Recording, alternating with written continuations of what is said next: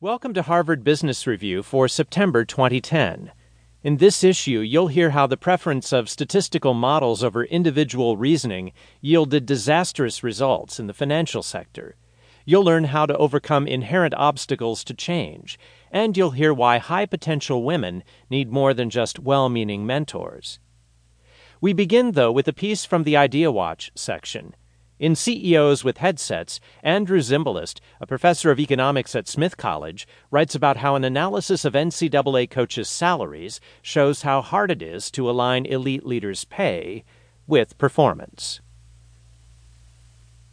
Back in 1924, Centenary College in Shreveport, Louisiana, was denied accreditation by the Southern Association of Colleges and Schools because the school placed an undue emphasis on athletics. The primary evidence of Centenary's misplaced priorities was that the college paid its football coach more than its president. The next year, the football coach was gone, and the college gained accreditation. Starting in the 1950s, Bear Bryant, the legendary football coach at the University of Alabama, insisted his salary be $1 below that of the school's president and kept it that way for his nearly quarter century tenure. Bryant believed that it was symbolically important for the university president to be paid more than the head football coach. Today, such policies have been relegated to the dustbin of history. The cult of the leader has infiltrated college athletics. Coaches are CEOs with headsets, and just like real CEOs, they watch their pay climb steeply even as their organizations face stagnant revenues. From 2007 to 2009, head football coaches' salaries rose 46% to an average of $1.36 million in the Football Bowl subdivision, FBS, of Division 1.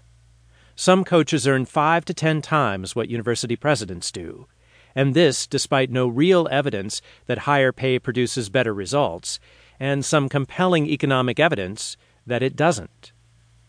Pay for performance? At Bryant's Alabama, head football coach Nick Saban will begin his defense of a national title this month with a contract that, in addition to handsome perquisites, guarantees him $44 million through 2018. Saban's team won a national championship, but packages like his are not reserved for exceptionally talented leaders. Despite a 10-15 record, for example, Texas A&M's Mike Sherman earns $1.8 million, and if he were fired tomorrow, he'd be guaranteed $150,000 a month through March 2015, a golden handshake worth about $9 million. More than 100 college football coaches' annual